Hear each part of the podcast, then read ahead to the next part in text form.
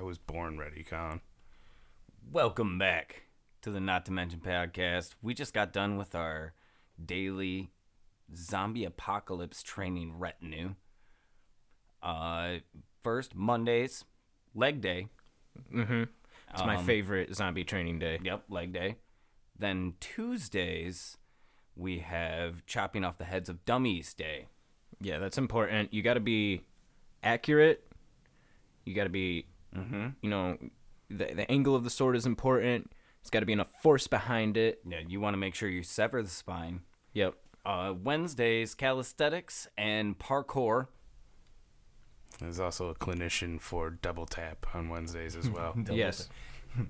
and uh, you know then obviously we have uh, thursdays where we practice running from slow moving objects yeah, I'd be honest, I, I don't keep up too well. It's still a struggle for me.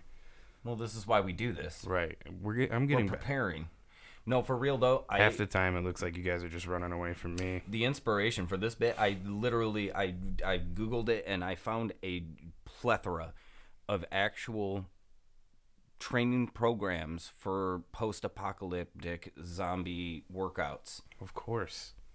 It's a real thing. This is something we we did you not hear about the virus? did, did you not hear about that? the, the t virus like resident evil yeah. I mean, I was I mean, I was referring to the other one, but Oh, the the C virus. We yeah, won't say it. Yeah, we won't Everybody about it. knows that zombie games and zombie television are really just the government's way of getting us ready for the inev- inevitable. inevitable. In- It's indubitably Inevitable. Indubitably inevitable. Indubitably inevitable. Indubitably inevitable. Indubitably inevitable. Indubitably inevitable. Indubitably inevitable. So the second topic that I had in mind is that, um, as you boys know, I have been playing Ghost of Tsushima a whole bunch, and the developers of Ghost of Tsushima, Tsushima have been made, uh, yeah, honorary ambassadors of the island of Tsushima.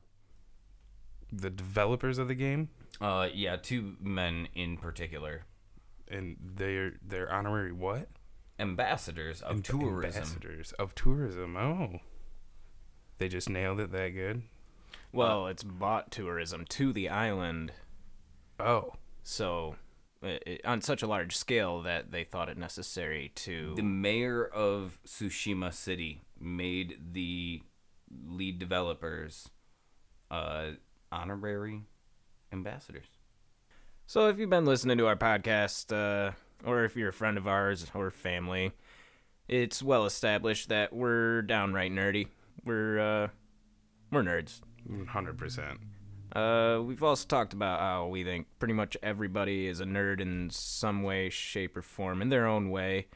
Uh, but with the fan base for comics and superheroes kind of exploding right now, it's become more and more apparent to me that that is, you know, not very far off base. Um, particularly uh, a little story that I heard from Teyonah Parris, who is playing Monica Rambeau in WandaVision. Her mom is like she's become a fanatic of WandaVision and Wanda in general to the point where she's like getting on fan theory forums and like you know speculating about fan theories Taking and stuff like she knows who Reed Partaking, Richards is now because of the whole like Reed Richards Easter egg uh, and you know she's excited about Fantastic Four being part of the possibly being part of the universe and Kind of spinning the water wheel of the Marvel universe in her own right. Yeah, and uh, Teyonah Parris at one point was like, you know, what about Reed Richards and all of that? And you know, she was like, uh, yeah, we're past that. She's like, we, who's who's we? She's like, all the all the people I talk to on our forums and Oh stuff, all our group. You know, we're kind of past that theory. You know, that's it's, uh, that's old news. And so like, she's really just Debunking theories. well even. and diving And, into yeah. it. it it's and, great. Well, and Debra Jo, uh, I guess like Kitty from uh, that, that 70 70 show, show. Yeah. when she uh, had mentioned in an interview that her great nephew was like basically like I'll disown you if you don't take this role Yeah, for yeah. WandaVision. Like, like dead set, like you have to do this. Damn. Die hard fans. Huh. But uh, yeah, I don't know. With recent events being kind of uh, a catalyst for this episode, we've decided that it's it's the right time to Uh, we've wanted to do this for so long. Yeah, we it- we we've wanted to talk about superheroes and comics. We've been looking for an excuse to do this episode for a while. we would have done it day one if we could. Like if we knew what we were doing and we felt more comfortable. I think we all would have just gone for that day one. It's also important not to define ourselves as any certain kind of podcast because we want it to be uh, accessible to everybody. But now is the time. It's it's superhero time.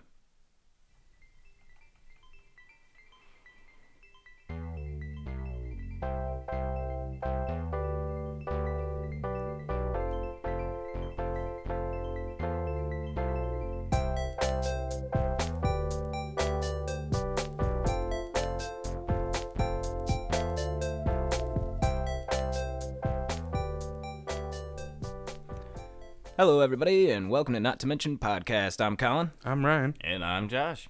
and today we're talking about superheroes. Superheroes.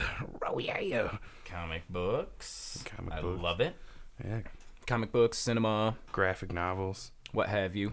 All of it. all of it. uh, good place to start would be cinema because of all the stuff that's going on lately. Well, yeah, and everybody knows the Avengers. I mean, I, I don't even think anybody who isn't even into like comic books knows what the Avengers is. I mean, they do now, yeah. X Men. I mean, even probably even when the Incredible Hulk movies that they did started coming out. I mean, there's been so much popularity brought to like every corner of. It it seems like we're kind of stepping into a golden age of superhero cinema.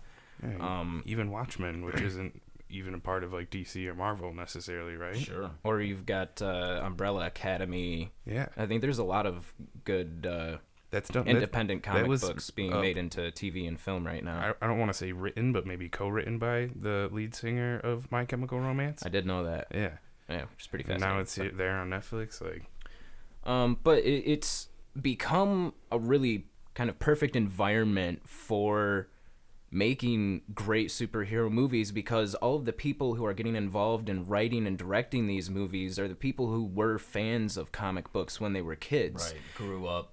and grew up seeing the the, the crappy of- versions of these movies that people Right. tried to make that you know they probably thought oh I could do so much better and now they're getting that some of opportunity those Batman's, you know. I feel like we can count on them to do right by us as fans and, you know, do right by the comic book heroes themselves. Yeah, they definitely strive for that. I think. I mean, everybody. You don't want to be the guy who fucks it up. No, Oh, that's for sure. Yeah. If you've got a pop at it. There's definitely like a track record for just like being shit on if you're the guy who fucked up a superhero for the fans. oh yeah, they will not forgive you for that one. No, Never. It's it's like the world of Star Wars and everything too. I mean, Yeah, people same are with that. so critical, man. Mm-hmm. Yeah.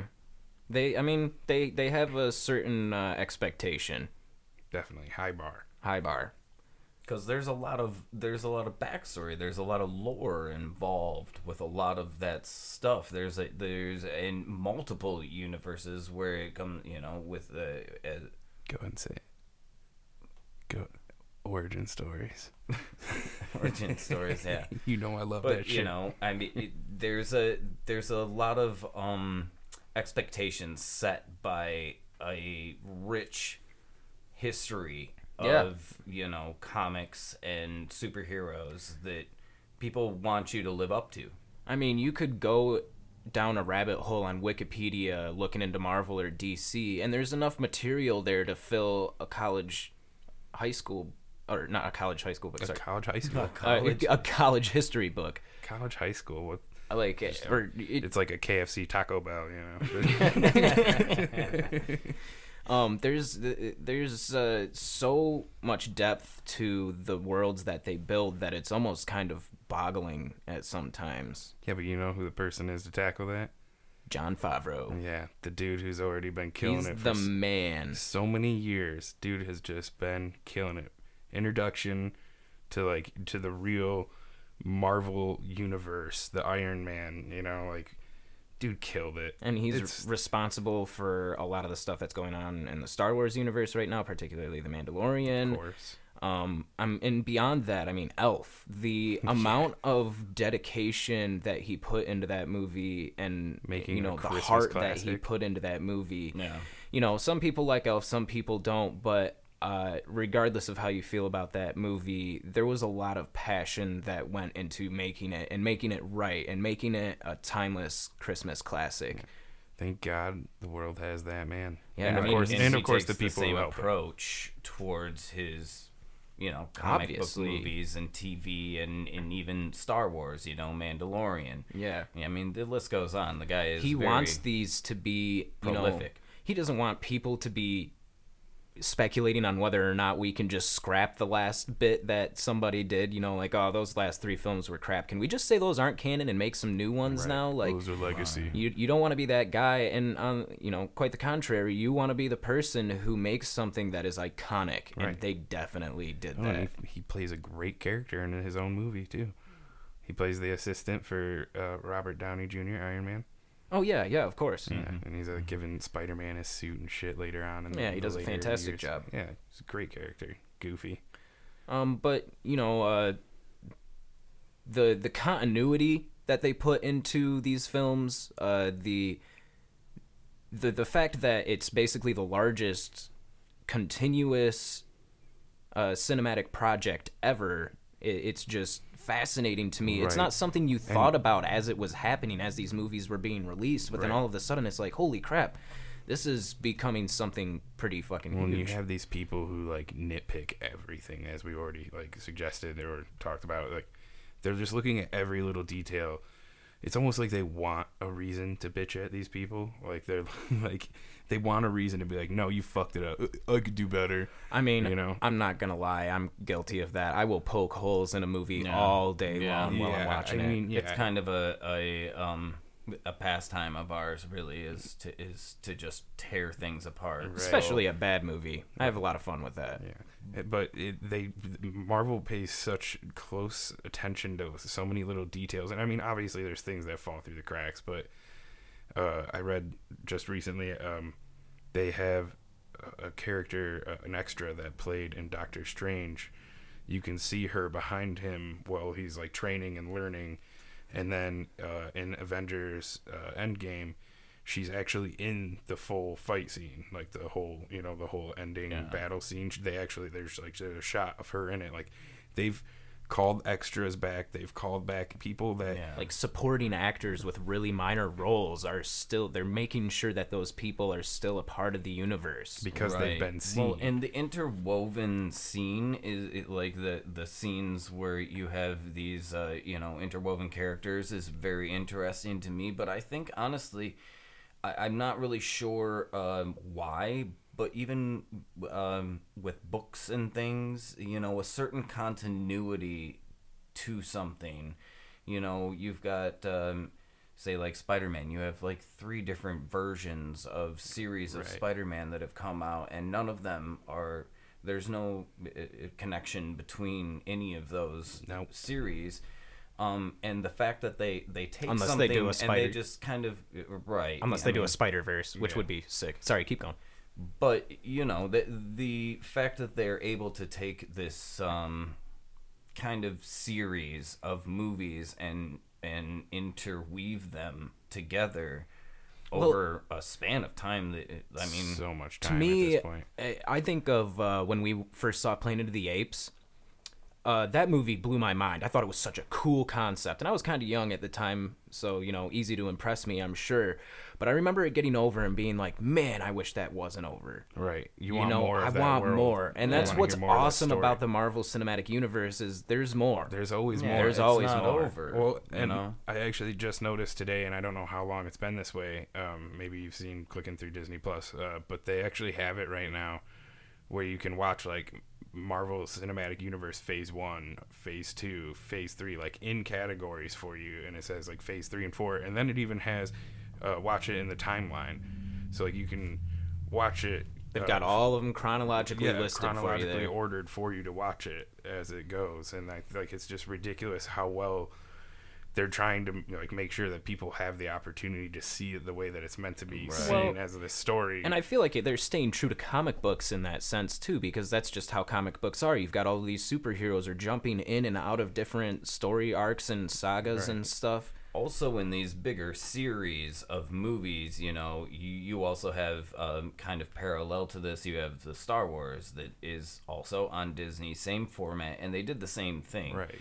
Um, i myself kind of recently not over the span of 24 hours or anything but i did go through chronologically as disney posted it through the series and Mm-hmm. watched them one by one for Star Wars, and it doesn't surprise me at all that they have Marvel they're done that way thing. too. But that is a that's an endeavor, Yeah. and maybe one day I will tackle that to just go through. Oh, the and, and MCU? do it. Yeah, Yeah. but Yeah, I mean that's a that's a lot project. of That's a commitment.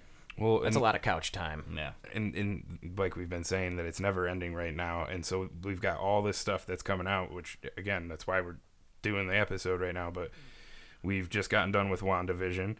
And they've got uh, the Falcon and uh, Winter Soldier coming out on. Uh, it will be the day after this episode drops. Right. And then you've actually got uh, DC's releasing the Zack Snyder Justice League cut, which is coming out the you know same day as this. So And that's you- a four-hour long Justice League cut. HBO Max today, Oh, go check out. I, I'm not going to go any further, just in case I don't want to cease and desist, right? Um, but yeah, and then so WandaVision just wrapping up was beautiful, awesome, It was fantastic. Like Ryan and I were awesome. at a couple of points just jumping up and down out of our chairs, like screaming, Oh like no, cheering. so it was beautiful, every bit of it. I haven't felt that excited about a television show since Game of Thrones. and Easily. this guy, this guy Josh, this asshole, Yeah. Still still hasn't watched it. hasn't Every time we've turned it watched on, it.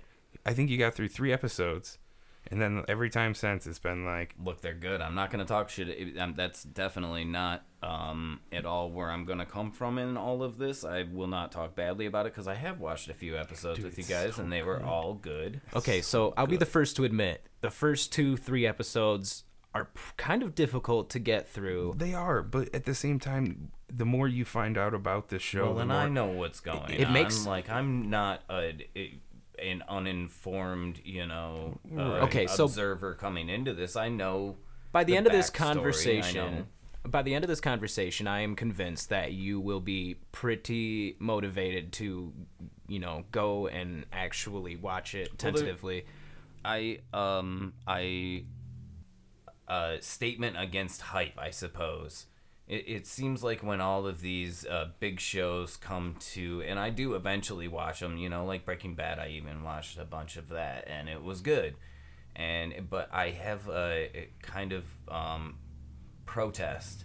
yeah, but why? It's superheroes. I'm not sure. I can't tell you exactly why. You're like, oh man, I love superheroes. I love that Well, they're bringing it to life. I but can fuck that shit. I don't want to watch it. I can understand the feeling of like, you know, people are blowing this out of proportion. It's not as good as they're saying it is.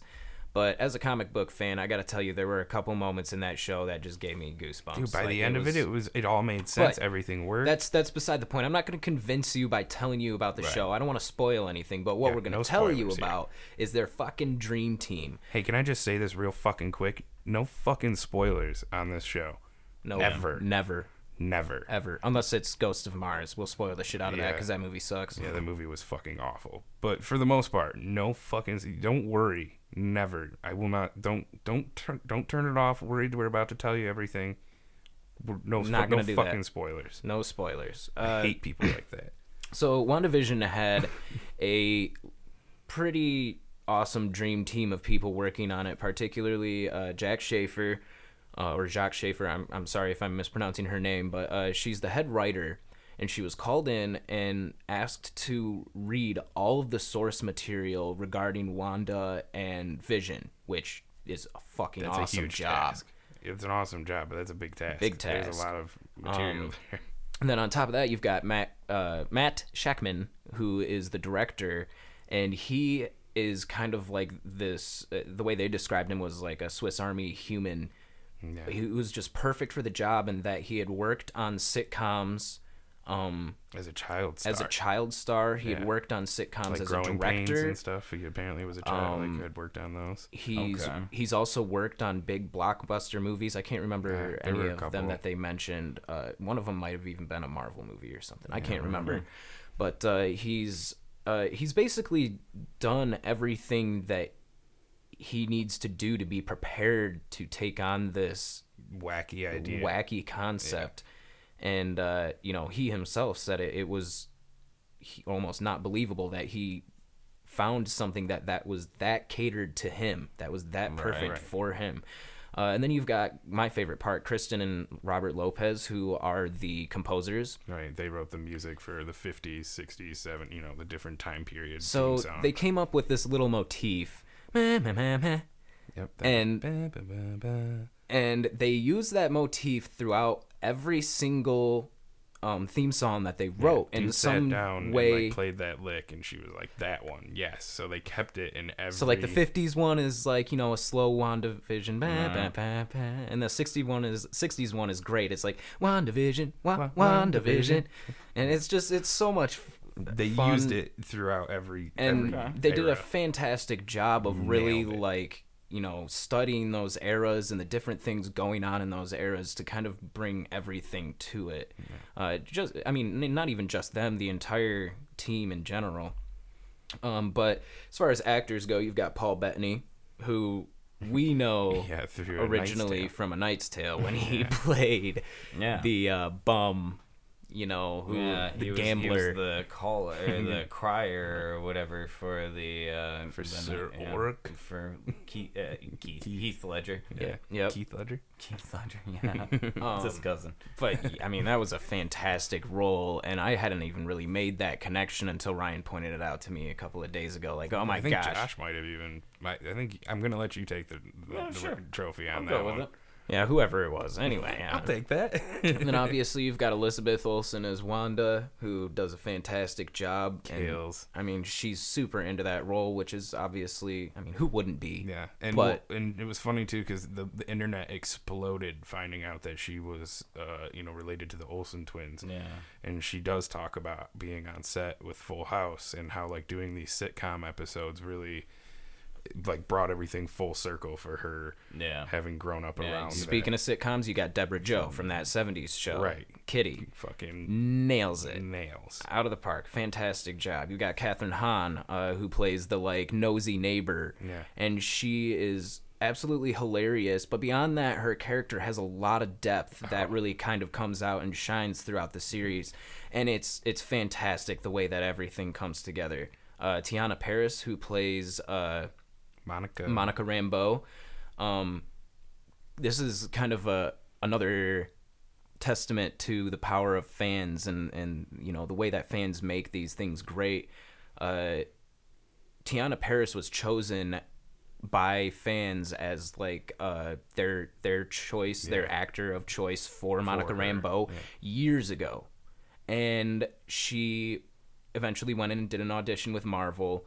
Um, they called her back and told her she got the part, but they're super secretive about everything, so they wouldn't even tell her her you know her uh, role's name, Yeah, she didn't her character's know. name, and uh, I think she had she- to ask her agent. no, she she actually went to her agent and was like, I think I might be Monica Rambeau. Oh. And she was super excited about that because she had already looked into Monica Rambeau years ago and found out that she was a badass and that and she was like, yeah, it'd be super cool if I was her. And then years later, like that actually happened, and that is pretty freaking cool. uh, and you know you have that excitement like we had mentioned earlier like you've just joined this family like pe- actors are always so excited to get added into the marvel universe in any way they can because it's just such a huge project it's such a huge family thing well, and the opportunity for permanence is there too. Right. You you can become that even character. as extras like we were saying like these people are getting right, like jobs right. to come back and- Interwoven into Yeah. other things. Yeah, you, know, you never know. It's a fantastic concept. Uh, the set design for the early episodes was super old fashioned and vintage as possible. To make the audience feel like you know they were Yeah, at an uh, old they sitcom had a live audience. live audience Which- for the first couple of episodes. Real quick, I just want to even think about this. So when I found that out with having a live audience, like it's Marvel, huge fucking secrets. That's like having a live audience for a Star Wars episode. Like you have to have that on lock, dude. There's nobody can say a fucking word about what's being filmed. How do you vet those people? Like how do you what are Yeah. you what are you doing to sit down with them to be like what's your credibility? Why am it's I got to letting be you in? people who aren't super fans, Something like that. people that. who aren't fanatics. Maybe I have no idea how you. But yeah, they had a live how you audience. can be sure. And they even Well, and obviously legal ramifications. Right. Well, and they went as far as to uh, the crew dressed up uh, to fit the era as well. So like the cameramen were like dressed in '50s outfits and like suspenders and top hats and everything. They had old wooden chairs for the audience. They had era appropriate lighting, Lighting, yeah. old school special effects like fishing line for floating objects when Wanda's using her magic and camera tricks to make stuff disappear and reappear and stuff like, like that. they, they really did it as a full real sitcom, and it- all the actors talked about how cool it was to get to utilize something like that because it's not something that they ever thought they would do. It's not something that Yeah. happens all the time anymore. I definitely felt in the few episodes that I did watch that certain kind of reminiscent, and not that I was alive during the 50s, don't get Right, me right. wrong, but, But there was saw- much more of that it. syndication on TV back when I was a child, when mm-hmm. I was younger, Yeah. and you don't see that much anymore. Mm-hmm. And to get that feeling again, you know, of watching something like it really had a And they really nice recreated nostalgic it. Yeah. feeling, Yeah, it really especially did have a the like feeling. The uh, what would that have been like the '80s episode or maybe '90s that was like a rip off of Malcolm in the Middle for the theme song. Yeah, right. Oh, I loved that. Yeah, they had the Yeah, girl from Riot. Girl. Yeah, yeah. The original Uh, it was such a great theme song, and it like was that. I dig that. it was very reminiscent of Malcolm in the Middle, big time. Yeah, and I mean, I don't know that, if if we haven't convinced you at this point that you should watch go it. watch it. For anybody I don't know what if else to say. If you're not keeping up with Avengers, I understand it's kind of a little hard. If you're like not, Josh and you thought the first two episodes were really boring, just push through. It's super good.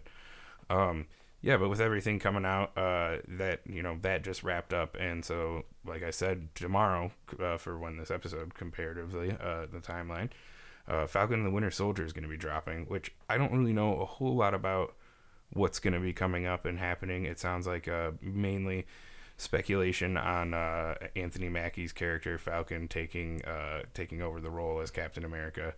which okay. I did look into a little bit of it. Uh, the, the Bucky, the the best friend, the Winter Soldier guy, uh, he did actually take over as Captain America at one point in the comics as well. So they Right. both have a role of playing Captain America at some point, which is interesting. Um, I'm not gonna lie, it's not one that I'm like super excited about. I'm not super jazzed up about it, but honestly, they crushed WandaVision so hard. Like, I'm not worried. Like, I know I'm gonna watch it. I know I'm gonna love it. It's probably gonna be a lot better than I expect it to be. Yeah. I'm not huge on the Falcon. It's it's one of those things like you know let's uh, you know when you think Ant Man with Paul Rudd like who was the one Avengers in that who's the one character they got Falcon. yeah that was he was the one guard in the base like that was the guy that was the one you got I'm not trying to rip on Anthony Mackie or anything Well, I tend to be more of a fan of the kind of underdog superheroes anyway. yeah Yeah. So I just I, I'm not a huge fan of his personality. It's not even anything against Anthony Mackie. I think he's probably a decent actor. I just don't you don't like the way the character's written Yeah, well, it, yeah, yeah.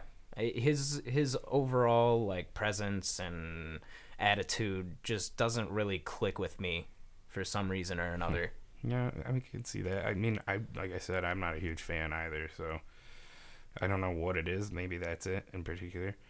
Um, and of course, DC uh, has been. I mean, you know, it's DC. Not to say that they're bad or anything, but Supermans are always. I've I'm gonna be completely honest. I've never like almost never finished a Superman movie. Yeah, and I mean, even we started watching the uh, Teen Titans, the the live action for a while, and even that I fell off of. I fell off of that. Yeah, it's not like they it's not like they're failing necessarily. It's just never really appealed to me. But uh, the Justice League was actually pretty good a few years ago. I didn't. I thoroughly enjoyed the Justice League. And- And, and you're a big fan of Justice League. And Aquaman was pretty awesome. Yeah, that was a Aquaman good cool. one. Jason Momoa. Aquaman's the shit. I've always, I fucking, he's like I said, I have an affinity uh, towards those underdog characters, and everyone is always dogged on Aquaman. Always. Well, that's because he's just some Aquaman. dude fucking swimming through the. Yeah, yeah, yeah. I get it. This fucking debate does Come not to have me, to come my to the table. fish. This Oh, has it can been a come to the thing fucking table. forever. No, I think you you've given me a new appreciation for him because like the more than that. Oh, he does have You know more what it than makes me think of? It makes me think of the other guys with Will Ferrell and Marky Mark, and they start bitching at each other, and he's like, "I'm a lion" or whatever out in out in the water, and he's like, "Well, I get me and my tuna friends, and you're you're outnumbered." Like that's what I picture. Like, like that's the only way he wins. You no, know, I understand. like put that- Batman and him together in a fight. Which one's gonna win? So I mean, he's got super strength. He's got his trident. He's got political connections, which are important. He is the leader of Atlantis, basically, I've al- right? yeah, he's the prince of Atlantis. I've always enjoyed that part because Atlantis, in it and of itself, is a, a pretty fucking awesome myth and and fantastic, Yeah. uh, you know, fiction story. Are we talking Disney again? No, god damn it, It's a That- really no, Milo. That No. brings That's that like brings Milo a in lot. Atlantis. Shut no. up. You know, So That brings a lot more to the page beyond just. Fuck you Would you shut up? Never. Don't you fucking come at me like that across this table. I swear to God. No, that brings a lot more to the page than just you know badass superpowers. You- you- Yeah, I mean, it's it's he's always been, and he has a lot more actual strength than a lot of people give him credit for. But that's not really the point. That I I think that DC is highly underrated. Batman I've kicks his ass. Been a, Superman kicks Batman's ass. Every Marvel superhero kicks his ass. I've always been a huge fan of DC and the uh, Justice League animated series in Yeah, 2001. I do remember watching that. It yeah. was really good. I watched all of it. Big fan. I think that it was uh, well done with uh, character development and a really cool dynamic going on with all of those characters, and even characters that I didn't particularly like, like Wonder Woman and Superman. We've already talked about our distaste for Superman, Well, and I totally the get Wonder it. Woman movie, that first one, pretty fucking solid movie. I solid. actually really Yeah. liked that. Second one, Eh. I, I huh. I Sure. thought it kind of fell flat near the end of the movie. it wasn't bad, but it definitely like the first one was fucking slamming, dude. That was a good movie.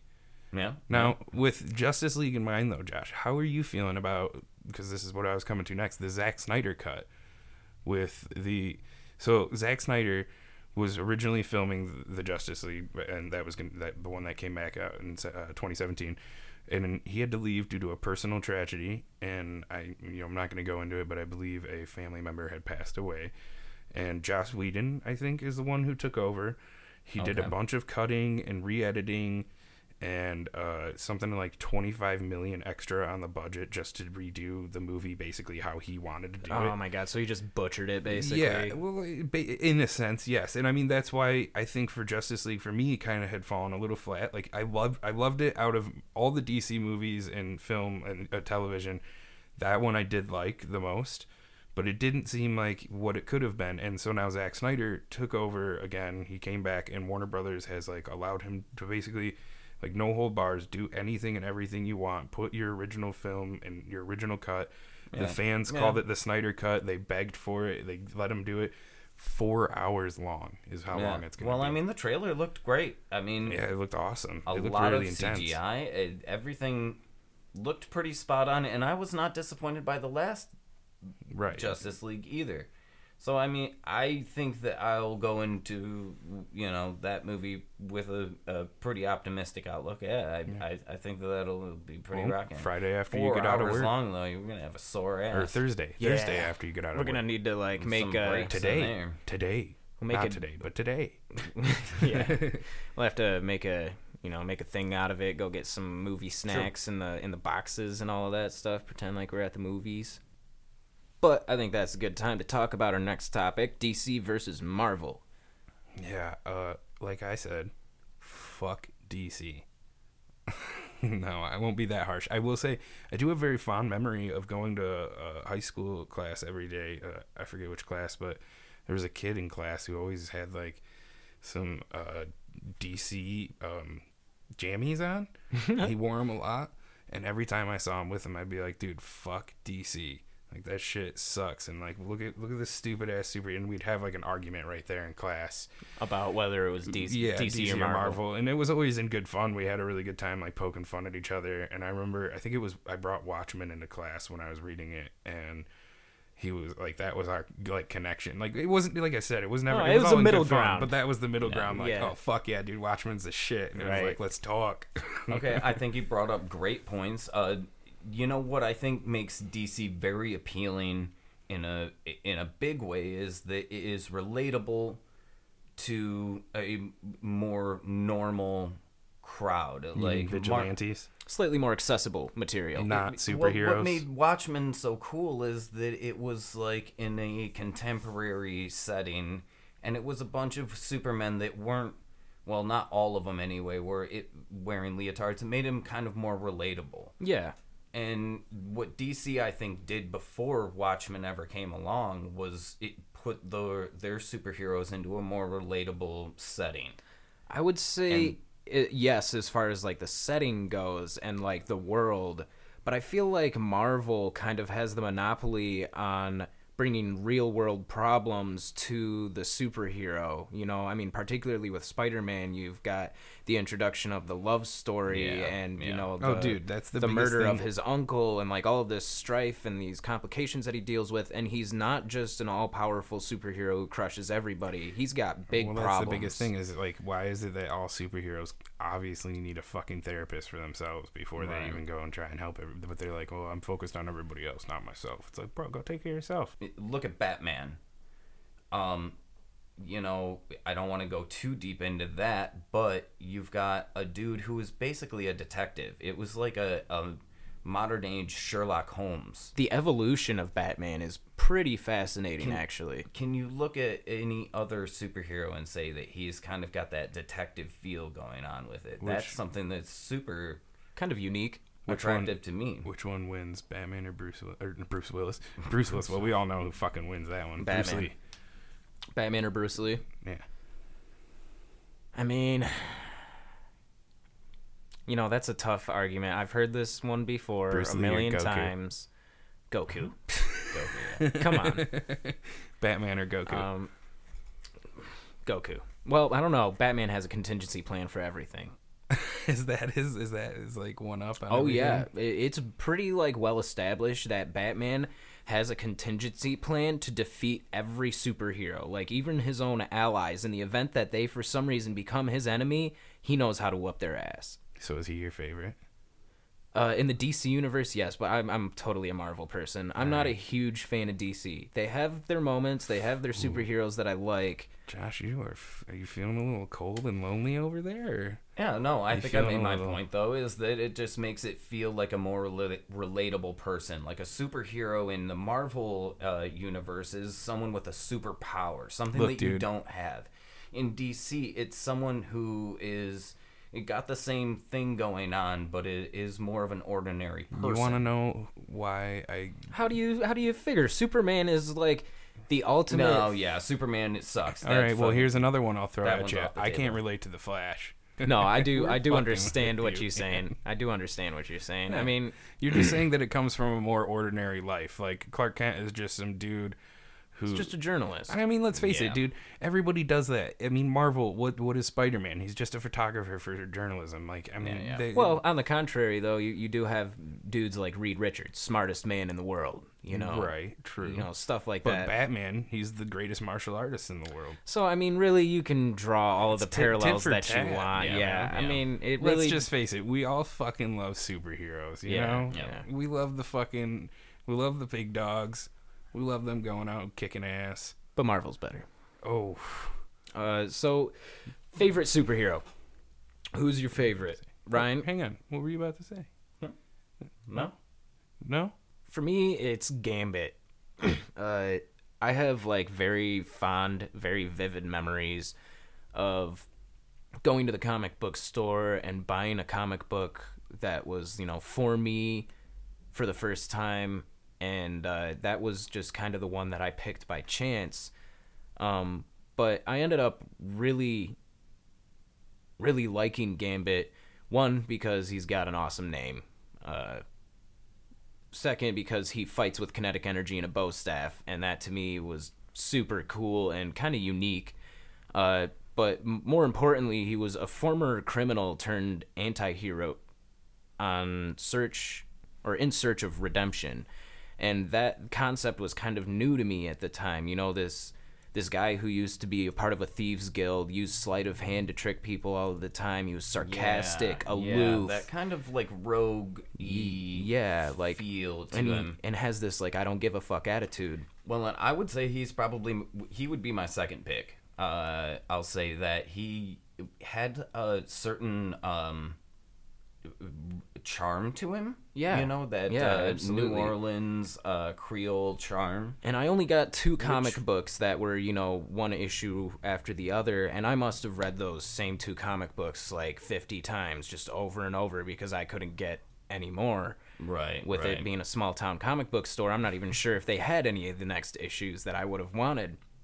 But uh, yeah, that, that was to me a really cool concept, and like you really back to the underdog concept. You really are rooting for him because everybody's dogging on him all of the time. Uh, you know, nobody trusts him, and he kind of has to prove himself and has a hard time doing that. It really makes you feel for him and want Yeah. him to to do well. Yeah, uh, he was he would be my second pick. My first pick uh, is definitely Nightcrawler. Um, Nice. I always have. I hadn't even thought of that, but I should have seen that coming. Yeah, I've always he's always been my favorite ever since I was a kid. Uh, loved reading anything X Men that had Nightcrawler involved in it. Um, you know, he wasn't the uh, leader or any of the main characters of the original X Men, but I think a lot of what drew me to him is, uh, he, you know, he's a demon. Yeah. Uh, he wasn't looks he wasn't fucking cool. humanoid. Well, he was humanoid, but he wasn't a human. Yeah, and it, was um, he had that uh, Joker. Um, he g- grew up in the the circus life, and he was an acrobat and all of this stuff, and he had that kind of a one like you said, aloof sort of uh, feeling going on. I feel like that he his was more of like an Aladdin attitude, though. You know, like uh, yeah, yeah, definitely. But then also very like uh, carefree. I think a lot of uh, it, what I remember from his origin story when I was younger, what drew me to it was his, um, Origin story. yeah, yeah, it was you know he was, um, he came from a kind of woebegone past, and he always had these um, kind of issues going on, and he he was a bit of a like crusader. Uh, it didn't come out until a little bit later in um, his uh, appearances, but he had a, a faith based thing going on.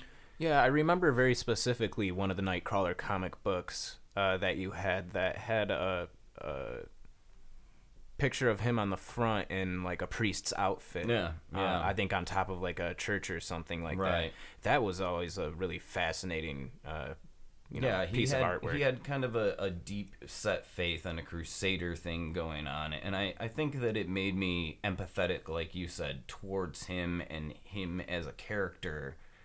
Uh, well, and I- obviously all of the difficulties that he deals with. yeah, with being an outcast. and all, and an outcast in a circuit, you know. It, but he's such a nice so. guy, so you're like, oh come on. very much Yeah. so that it, it was very attractive to me i think that was what really and his powers were fucking awesome he didn't have like the coolest or greatest like superman boom you know he can wreck anything he can go faster than anything but you know uh, nightcrawler had he had teleportation he had acrobatics he had a prehensile tail yeah. um you know I, he had a lot of cool stuff going for him That was- Prehensile meaning like uh, kind of had a mind of its own. Is that uh, right? He can grab onto things with it. Oh, Uh, he can okay. use Control, it okay. to, uh, and his feet actually were also very kind of ape-like, and Okay. that he could grab onto things with both his feet and his hands. Gotcha. Which made him a crazy acrobat. Uh, I've got. I feel like just a handful of different things. Like, I could definitely say like favorite comics would probably have to be uh the the Exiles comics that you used to bring home. Those were pretty cool. Those were. Don't I feel like get me started. I feel like I read a bunch of those, but um, favorite like uh, cinematic characters, I would say like Guardians of the Galaxy. I really did love those characters. They really nailed those. That was uh, they were new to me when the movies came out. I, can't- hadn't really. I don't remember ever seeing a Guardians of the Galaxy comic before. I know they existed. I know it was there, but I never read one myself. Right. I never had my hands Crushed on one. it. What a fantastic concept and like Good group. great team. Yeah, Yeah. Just good so cool. Team up, man. um, I Very also off the wall. really like you know uh, Hellboy, uh, both of them, all of the movies that they made. Those were great. Um, I think uh, a mentionable, uh, honorable mention here would be the Ghost, the Cosmic Ghost Rider that we all kind of talked about. The Yeah. one who like did the Silver Surfer and all that crazy, and it's like the Punisher who became the Ghost Like Rider. he's basically the most powerful comic book character Yeah, ever and written. Going back in time to stop Thanos and shit. That one was really crazy. But I guess to say like as a favorite character, I would say probably like Wolverine potentially, or uh, maybe Legion. I think, which Ooh, again I Legion didn't know much about Legion until that show happened. But Legion is an awesome character. yeah, that's a really cool character. Really dark and Stealing morbid. like people's powers and stuff too, right? Yeah, Yeah. it's uh Xavier's son, Charles, Charles Xavier's son, Right, Professor X. Yeah, and I I actually specifically remember reading about Legion when I was younger in a, a couple of different comic books. So. Okay, so for the sake of this next argument, uh, we'll say Legion for Ryan, Yeah. Nightcrawler for Josh, Gambit for me. I love how we all went through like an X Men character, basically. Yeah, pretty much. Marvel. Who wins in a fight? Yeah, Marvel too. Yeah. Oh shit. Uh, Who wins in a fight? And and I guess we we could discuss the one on ones, but I'm talking right now like free for all. don't I steal both of you guys' abilities, and then I can just do Yeah, I what you was guys thinking do? Legion might be That the go-to. probably That's kind of fucking down, unfair, honestly. right? Yeah, I mean Legion's badass though. Yeah. He's pretty cool. It's a little Between unfair. Gambit and uh, Nightcrawler, I would say that would be a hard tie-up, especially. I uh, would say Nightcrawler just because of his ability to to teleport. teleport, and all he would do, eh, you know, he would have to do is grab onto you and bamf out, and Yeah. Done. so as much as I love Gambit, yeah, he's probably uh probably taking the fall on that. Um, you know, Colin mentioned the comic book store. It was a little used bookstore in the town that we grew up in, and I, uh, I can remember. I can remember sitting on the ground in there uh, when I was younger, and just I would grab comics up and read them, and I would never even buy them. Buy I would 'em, just yeah, read just them, sit put them back up on the shelf, and she never mind. That's cool. She never she never cared that I I did that and but I do I think I used to play the uh, the video game or the video game the comic book uh, market like I you would play the stock market. I Right. would read magazines and find the new upcoming the the new uh, The big stuff thing that's- that I everybody's talking hearing about. about like Witchblade before it was ever a big thing, and I would try and grab up on the number one issues of comics before they had ever hit it big. And uh, you know, I don't have any of those, and they're not worth anything. All I'm really getting at is that I did have kind of a knack for catching on to waves of comics that No, were, you I mean, know, if- up if- and coming. What's that new one that you showed me uh, just recently? Invincible. No, that one's cool, Hmm. uh, and they're making that into an animated uh, series, which is dope. But uh, the the one that you and I were reading together the other day, like we had it on a big screen, Oh, and we were Seven reading to Eternity. Seven to Eternity. Like it seems to me like that's pretty obscure, but it's such a cool comic book. That's Yeah. You are a really great source for me to find good Always comic book been, yeah. reading material. I couldn't even tell you who publishes that that Hmm. series either. It's really good though. Yeah, and it, it's uh, it always seemed like you were very like eclectic with your buying though. Like you know, there's stuff all over the place, and it, it well with comic books it becomes hard to to follow a story arc because stuff goes all over the place. so much especially when you're young like you have not maybe if you uh had grown up with it and you know the system of the story arcs and stuff because there is like a system behind it. Oh yeah, um but it's pretty complex. And and no I, it, honestly it's because of the availability it's just I grabbed whatever was available at the comic book store and Yeah. we could ask you know we could ask the lady that owned the store to bring in certain things uh, that we were interested in, and she was usually pretty good about it. But like carrying on with a series sometimes was nearly impossible. It was just you grab whatever was in the comic book store. I when remember available. when I bought my first comic books and the Gambit issues. I remember going there, like I had it in mind that I was gonna find the first Iron Man comic ish- book issue. Like I wanted to read the first issue because I had just heard about Iron Man. Uh, I had learned about Iron Man from uh, Black Sabbath's song, Yeah, and same here. I was like, oh man, that's a really cool superhero. And I wanted to see that first issue. And I, I had it in mind. I'm going to go to the comic book store and I'm going to get that. Good luck on that. Bub. Yeah, nope, not happening, bud. Sorry. But uh, that being said, do you, like, what's the longest story arc you've ever been able to follow? Like, you've, you've actually, like, just crushed it. I mean, hands down, Exiles. Really, like that was one that I picked up off of. Uh, it was kind of just spur of the moment, you know, impulse buy, and uh, I grabbed the first issue and maybe even the consecutive two or three, you know, and uh, I wound up digging around the archives in the comic book store, and I wound up, you know, being able to find almost consecutively, say like thirty or forty comics, and I I wound up buying them over the, uh, you know. I'm like saving lunch money and things to buy this at the time because I'm younger. But yeah, over the course of a few weeks, I, I had finally collected a pretty good long running series, and it was uh, it was kind of just a accident that I had found it. But Okay. Uh, so, what superpower don't you want? For me, it's psychic powers. I don't want to know what other people are thinking about me. yeah, I don't. I don't want to hear it. Some guys like, you know, oh yeah, yeah, that's cool, man. All right, I'll talk to you later, dude. And as he's walking away, man, I freaking hate that guy. I don't want to know it. Uh, X-ray vision You don't want X-ray vision. seems really like just weird- Problematic. Weird. Yeah. What if you can't turn it off? gross. Like you're just like staring at bones all day or some shit.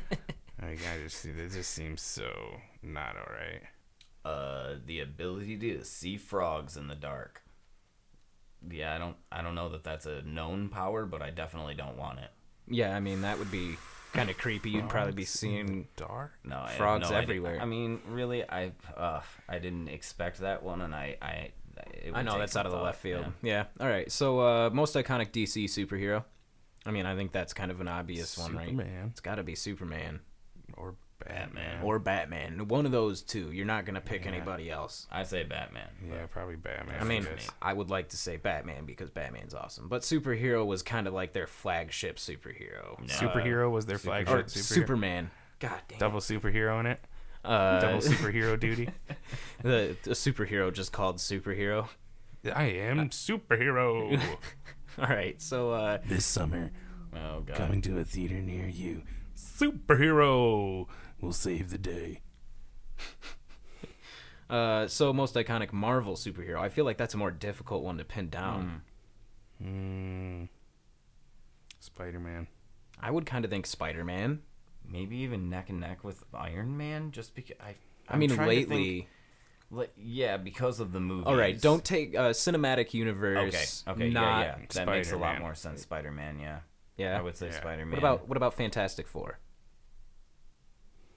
No, still Spider Man. Yeah, I feel like more kids know about Spider Man than they do Fantastic Four, That's true. even without the cinematic universe. All right, that's fair. Yeah. Yeah. Spider Man. Case closed. Case closed. Um, if you don't agree with us, you can leave us a comment, send us a message. You know, let us know what you think uh, about our episode or about the things that we think about superheroes, uh, why we're wrong, why we're right. Uh, you know, thanks for listening. Yeah, thank you everybody. Then you can find us on Facebook, uh, not to mention, or the tag is at uh, not 2m, or you can uh, find us on Spotify, Apple, Google, other major streaming services. And uh, be sure to check back in with us and check out our YouTube videos, check out our previous episodes. Yeah. I'm and, Ryan. uh, thank Oh. you, every. ooh. Uh, And thank you, everybody, for listening. I'm Josh. I'm Ryan. I'm Colin.